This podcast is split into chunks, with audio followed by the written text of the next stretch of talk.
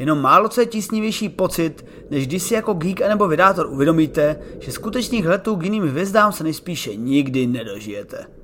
Nebudete kapitánem, důstojníkem, bání uklízečem na hvězdné lodi, která bude zkoumat zákoutí vzdáleného vesmíru, či emzáckých princezen se zelenou kůží či třemi jadry.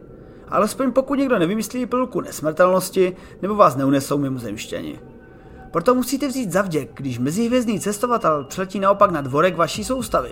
Jako třeba druhý mezihvězdný objekt, kometa Borisov, která se nám z toho cestování rozpadá únavou, pardon, sluncem. To je však pro astronomy překvapivě dobrá zpráva. Rozpadající kometu je totiž snaží spektroskopicky prošmejdit a vyskoumat tak díky světlu její chemické složení. Naproti tomu u nerozpadající komety byste pro odhalení složení jeho vnitřku potřebovali tým Bruce Willise, titanový raketoplán a po čertech dlouhý vrták. Navzdory tomu, že Borisov je však v jiných ohledech skoro až nudnou kometou, jenom přiletávající ze vzdálených hvězd, že ona prvotní analýze jeho složení přichystala vydátorům několik překvapení.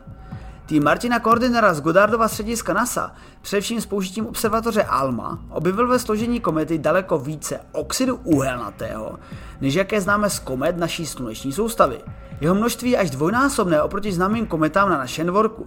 Jiné aspekty Borisova jsou naopak povědomé. Jeho ohon má obvyklé složení s běžným obsahem kionovodíku. Oxid uhelnatý je přesto pozoruhodným vodítkem k místu vzniku Borisova. Hypotéza spoje zvýšený obsah oxidu uhelnatého do souvislosti s protoplanetárním diskem, formující se ve větším chladu než v případě Slunce. Čím více Zimy, tím více CO.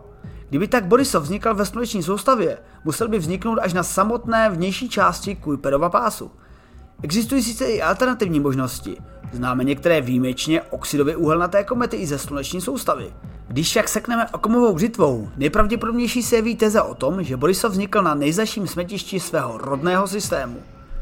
Nynější práce vůbec první svého druhu, která u mezivězné komety došla k lepšímu poznání jejího nitra.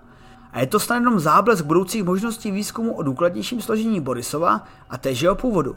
Dalo by se tušit, že Borisov mohl vzniknout nejpravděpodobněji u červeného trpaslíka, odpovídalo by to větší zimě na okraji jeho soustavy. Tím bychom měli na obloze sice hodně kandidátů, jenom potřeba vyladit zjišťování vektorů a určení rodiště komety. Jen co budeme mít více případů mezihvězdných cestovatelů, začneme lépe korelovat nálezy a zdroje.